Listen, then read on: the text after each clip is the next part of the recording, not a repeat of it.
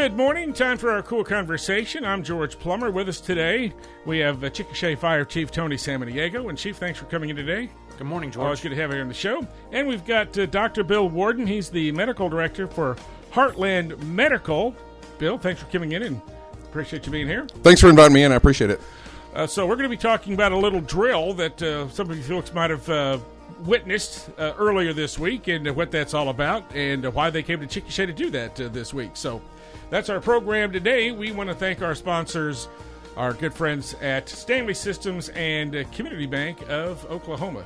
So, uh, Chief, just talk, uh, give us a little intro to uh, to Dr. Worden and uh, the group that he's associated with. Well, Dr. Worden is uh, our medical director here in Chickasha. He's also the medical director for our sister departments, Rush Springs and Tuttle, here for the 522 district. We have a great working relationship with Dr. Worden. He's so for those that don't understand what uh, a medical director does is he's he oversees our medical operations and we operate underneath his medical license. So anytime that we run a bad call, anything like that, uh, that we have questions on, we're, we're not sure of a dosage or anything like that, we uh, pick up the phone, we call Dr. Worden.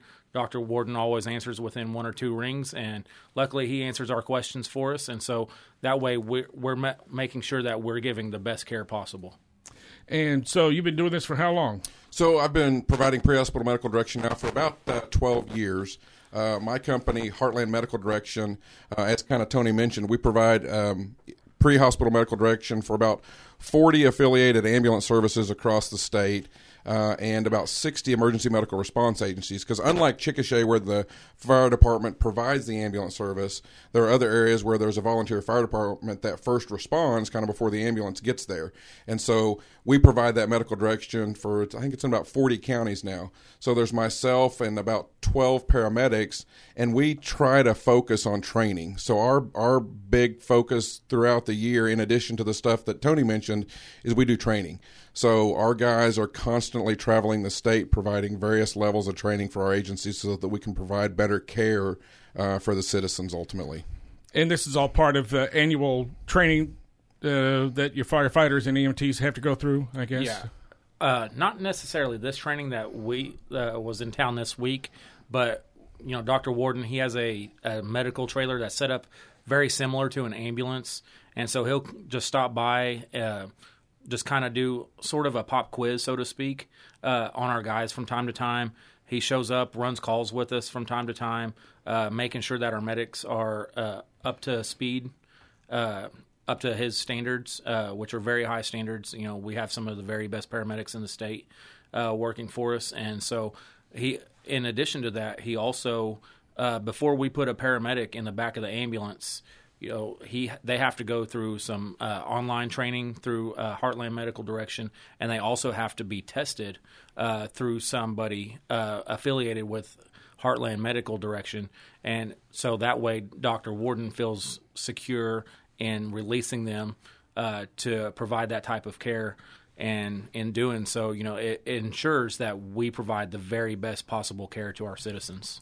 Uh, we rely so much on EMTs and they're lifesavers, uh, Doctor uh, Worden, and it's your job to make sure that they're they're doing it right. Absolutely, and so that's one of the things, like Tony mentioned, that we want to we want to make sure that not just because they graduated EMT or paramedic school uh, that they know what they're doing, but we want to verify that they're providing great care. Uh, we think that we have a very robust set of protocols, which are kind of the, the instructions that allow the medics to do the things that they're trained to do, but we want to verify that. So we want to make sure that they're doing things appropriate, that they're performing the skills appropriately and correctly.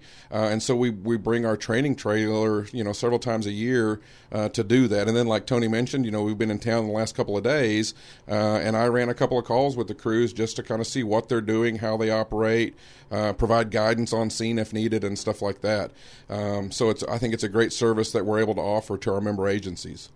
So let's give the folks a little recap of what happened this week. Uh, we got a we got a call uh, Thursday morning uh, that there was a, look like there's a tactical team getting ready to do a strike somewhere. So it's like, oh my goodness, uh, you know what's going on here. So sure. So you know, one of the other things that we provide medical direction for are some of the agencies' tactical or some of the tactical teams across the state, and so we we provide the same level of medical support to the Grady County uh, TAC team, the Caddo County TAC team, uh, Canadian County, uh, and Logan County uh, as well as some uh, smaller agencies. And so, not only are these law enforcement officers trained to do the stuff that people would probably recognize as SWAT on TV, but they're also trained to do medical procedures because if they're in you know a building and there are, are, active shooters or attackers or hostage takers you know tony's ambulance crews are not going to go in those buildings because they're not law enforcement officers. So these law enforcement officers are trained not only to do what kind of say quote unquote cop stuff but they're also trained to do you know minor medical things. And so at least once a year we get together with all of our TAC teams that we support and we do a, what we call it a two-day unified uh, TAC medical update you're gonna have to not hold that. Just hold the mic like okay. that. Is it wiggling? Okay. All right. All right. So there were quite a few law enforcement agencies here uh, this week, and just uh, going to run through it uh, step by step. You got here kind of Wednesday, I mm-hmm. guess. Yeah, so we started Wednesday at uh, the fire department where we did uh, of a morning we did lecture updates. So we kind of provided various topics, included explo- including explosive breaching and how to deal with someone that's been injured by an improvised bomb. Uh, we did um, med- uh, I'm sorry, mental health and resiliency training, uh, and then in the afternoon we did just various skill stations. So we'd go through kind of step by step how to load someone in the the MRAP or load somebody in the back of a Tahoe, how to provide very patient assessments, uh, and then Thursdays when we kind of put it all together. And so we do, you know, real life scenarios, and that's probably where some of your callers would see, you know, a dozen SWAT operators running down the street uh, uh, near downtown Chickasha. Yeah, and not just a block or two from the radio station. So that was kind of interesting. yeah, absolutely. I think we were pretty close to yeah. your front door, right? yes, sir. uh, and uh, so how, this was a day long scenarios. Is it several scenarios or? Yeah, we do multiple scenarios because we, you know, we had multiple teams that we've supported, and so we want each of them to function in the different roles. So we put, we had, uh, as an example, we'd have one group that were the injured victims, then we'd have another group that were the SWAT team that were entering the building, and then we'd have another group outside. Provoni's ambulance would come pick them up because the ambulance is not going to pull right to the front door of something like this where there's still the potential for active gunfire. And then uh, later in the afternoon, we had a medical helicopter. Uh, Absolutely. so, and so that was a, that was also a little interesting. yeah, yeah. So one of the things that we try to do is make this as realistic as possible, and so you know, just just simply the proximity from here to the trauma center in Oklahoma City, if we have a helicopter available, they can get there in a matter of minutes versus 30 to 40 minutes driving, depending on traffic. And so we think it's important for our law enforcement partners to understand what we call like a landing zone. You know, the fire department does landing zones all the time because they land helicopters and they know that it has to be this big and no gravel and no obstructions and these things.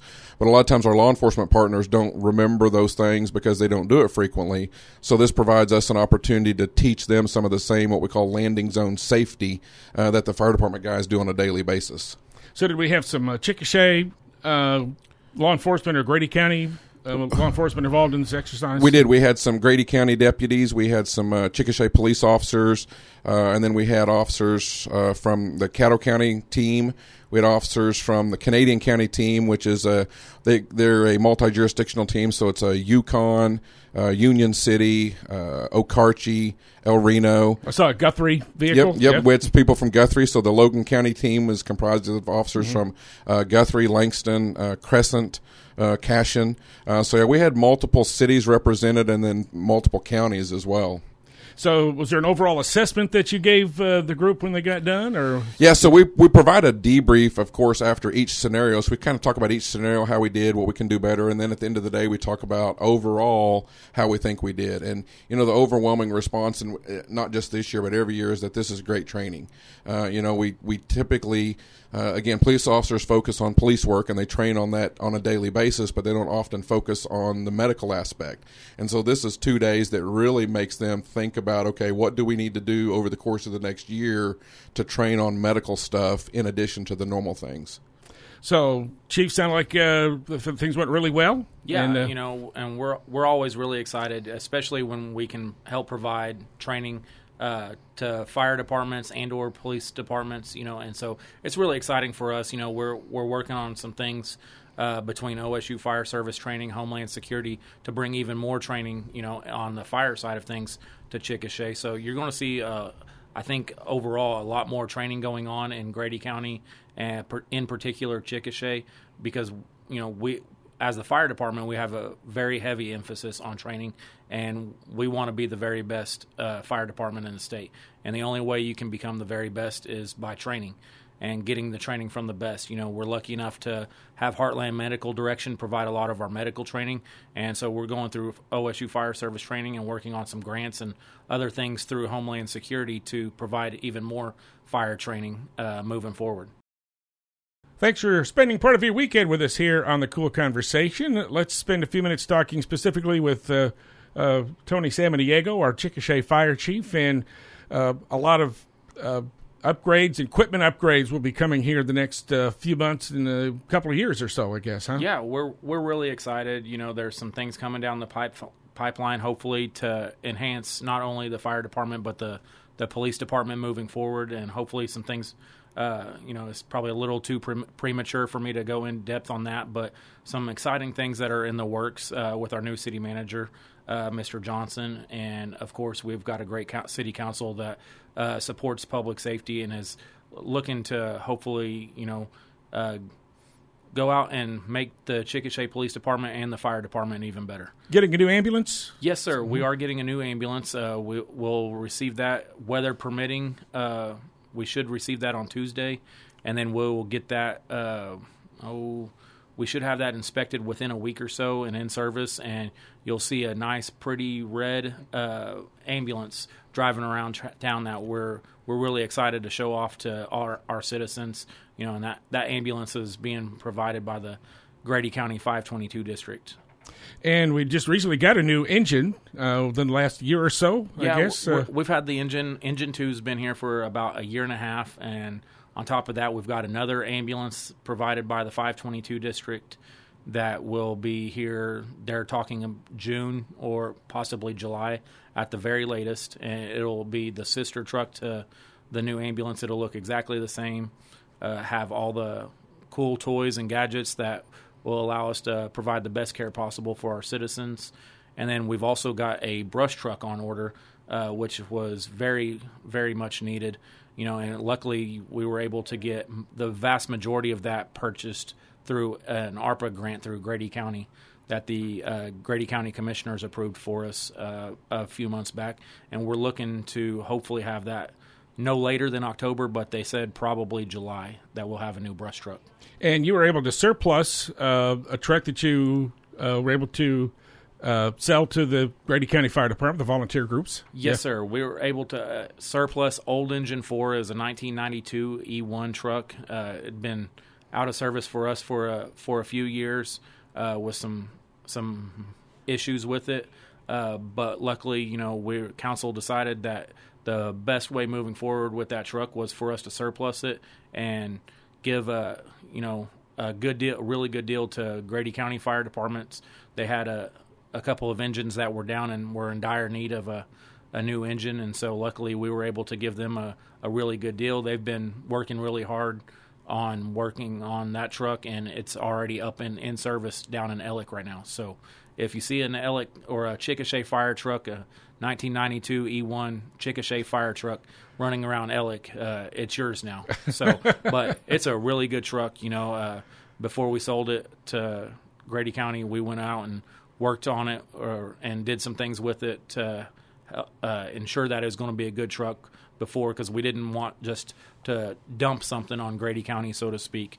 And, you know, we wanted to make sure that they were getting a piece of equipment that could be beneficial to them for many years to come. And luckily for them, you know, we were able to, luckily for them and a blessing to us and, or, well, really to both of us, to be able to surplus that truck and it's nice to be able to be in that position, thanks to our city council and everything, that we were able to bless another department uh, around us. And mutual aid between the two agencies. Uh, you know, if you get a call, you need some help from uh, Yeah, absolutely, the county, you know. vice versa. They'll give you a shout Yes. if uh, Absolutely, you know, and that that's uh, uh, another added benefit to the that truck going to Grady County Fire Department and in Ellick.